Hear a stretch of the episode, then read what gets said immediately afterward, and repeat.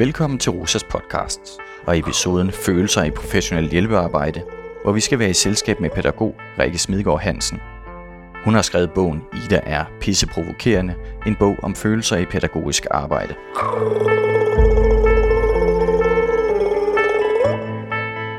I bogen tager Rikke Smidgaard Hansen afsæt i praksiserfaringer fra det pædagogiske felt, primært fra arbejdet med børn og unge.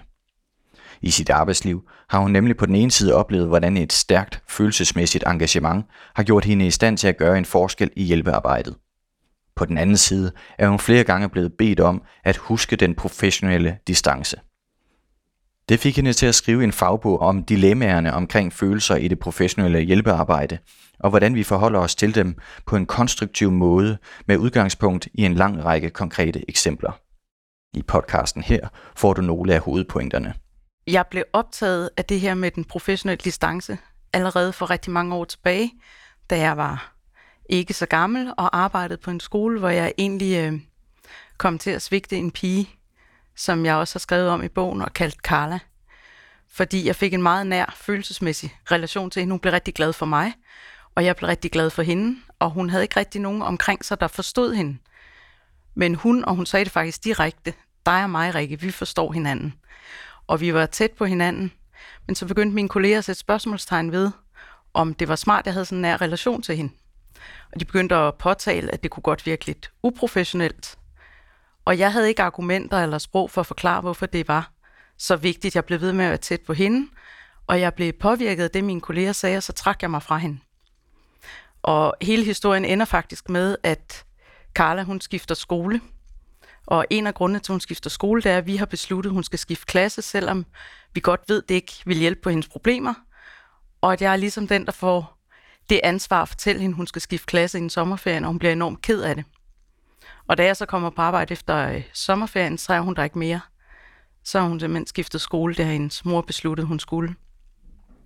Det kan jeg jo sådan set godt forstå. Men jeg blev enormt ked af det, fordi jeg synes, det var mig, der havde svigtet hende. Og det har jeg tænkt lige siden, at jeg svigtede helt enormt dengang.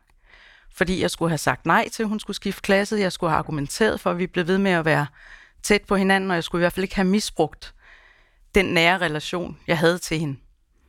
Det fortrød jeg rigtig meget, og det har jeg tænkt sindssygt meget over siden. Og så blev jeg optaget af det med, at jeg så tit har fået at vide, at jeg skulle holde en professionel distance. Og det har optaget mig rigtig meget gennem mit arbejdsliv, og det er noget, jeg har taget op på de arbejdspladser, jeg har været på, både når jeg kom meget tæt på nogen, men også når jeg kunne mærke, at der var nogen, jeg slet ikke havde lyst til at have noget med at gøre. Altså som udfordrede mig så meget, at jeg blev vred på dem, eller ked af det, eller fik lyst til at trække mig fra dem, fordi jeg simpelthen ikke brød mig om dem. Og så når jeg har givet udtryk for de her tanker og følelser, så har jeg bare hørt rigtig mange gange i løbet af de år, jeg har været pædagog, husk nu lige den professionelle distance. Og det undrede mig, fordi jeg kan ikke forstå, at man når vi arbejder professionelt med relationer, så involverer vi os følelsesmæssigt. Det vil være fuldstændig tåbeligt at påstå, at det kan vi godt lade være med, for det kan vi jo ikke. Og det er også noget af det, jeg sådan har undersøgt, da jeg skrev bogen. Hvorfor kan vi ikke det? Det er vores neurobiologiske grundlag, så det er jo ikke nogen pjat at sige, at det er uprofessionelt, fordi det er jo helt ærligt bare menneskeligt. Og det viser forskningen også, at det er.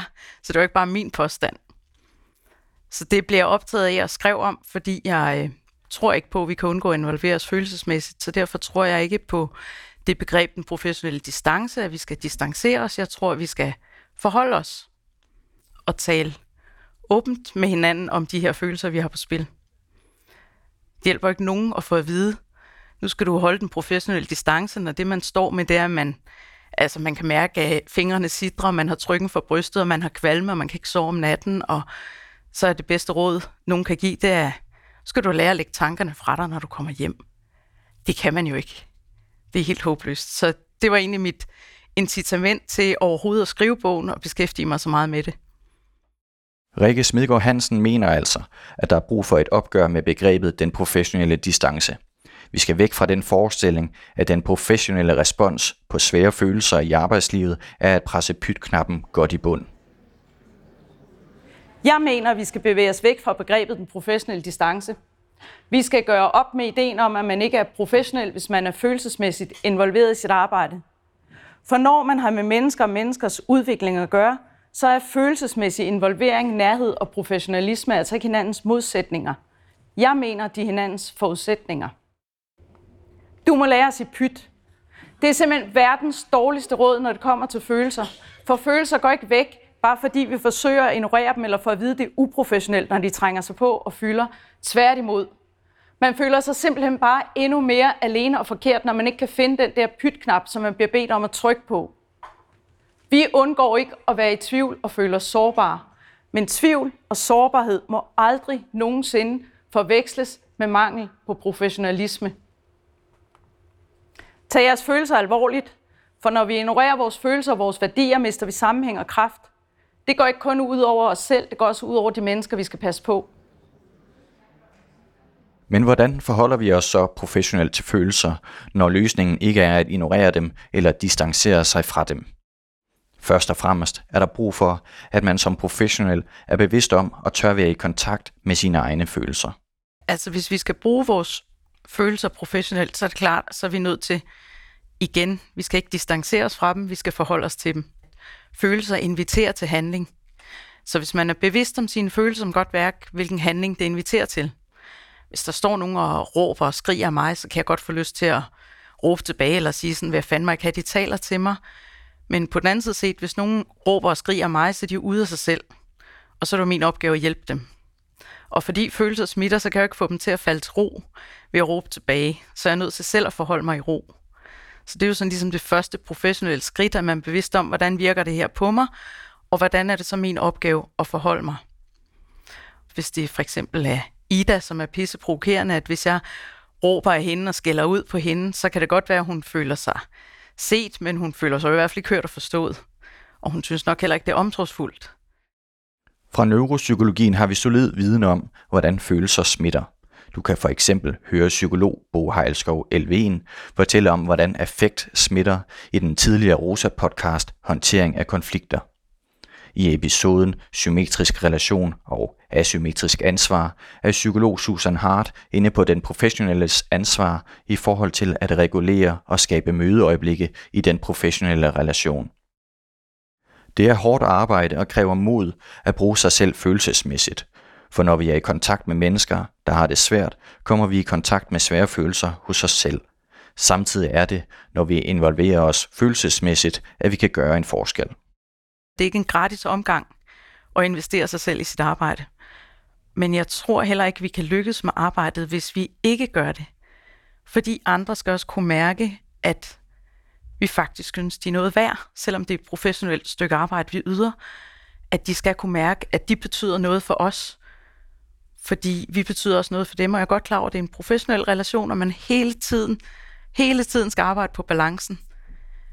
Men, øh, men jeg tror simpelthen også, det er det, der skal til. Rikke Smedgaard Hansen insisterer på, at den professionelle hjælper skal kunne involvere sig følelsesmæssigt, og det kan gøres på en professionel måde. Det kræver til gengæld, at vi ikke står alene. Der kan være værdifuld støtte at hente hos vores gode kolleger, når vi tør tale om det, der er svært. Og som en anden række med efternavnet Høsted er inde på i podcasten Forebyggelse som holdsport, har vi derudover brug for god ledelse og en organisation, der løfter i flok, når vi skal holde balancen i et følelsesmæssigt krævende relationsarbejde. Det, der så ligger i det, det er, tror jeg, at på sigt, så kan man jo ikke gøre det her arbejde. Man kan ikke forholde sig i ro og forholde sig så professionelt, når man bliver følelsesmæssigt påvirket, hvis man står alene. Så sådan en af mine kæpheste, det er, at vi netop skal kunne tale med hinanden, og vi skal stå sammen om det. Og vi skal have noget ledelse, der kan skabe tryghed, fordi hvis vi står alene, så kan vi ikke blive ved med at holde vores følelser i ro. Og vi kan ikke blive ved med at navigere efter vores værdier, fordi vi bliver slidte, og vi bliver trætte til sidst. Det er godt for det, der er i dit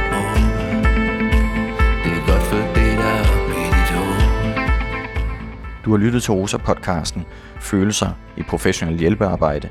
Tak fordi du lyttede med. Oh.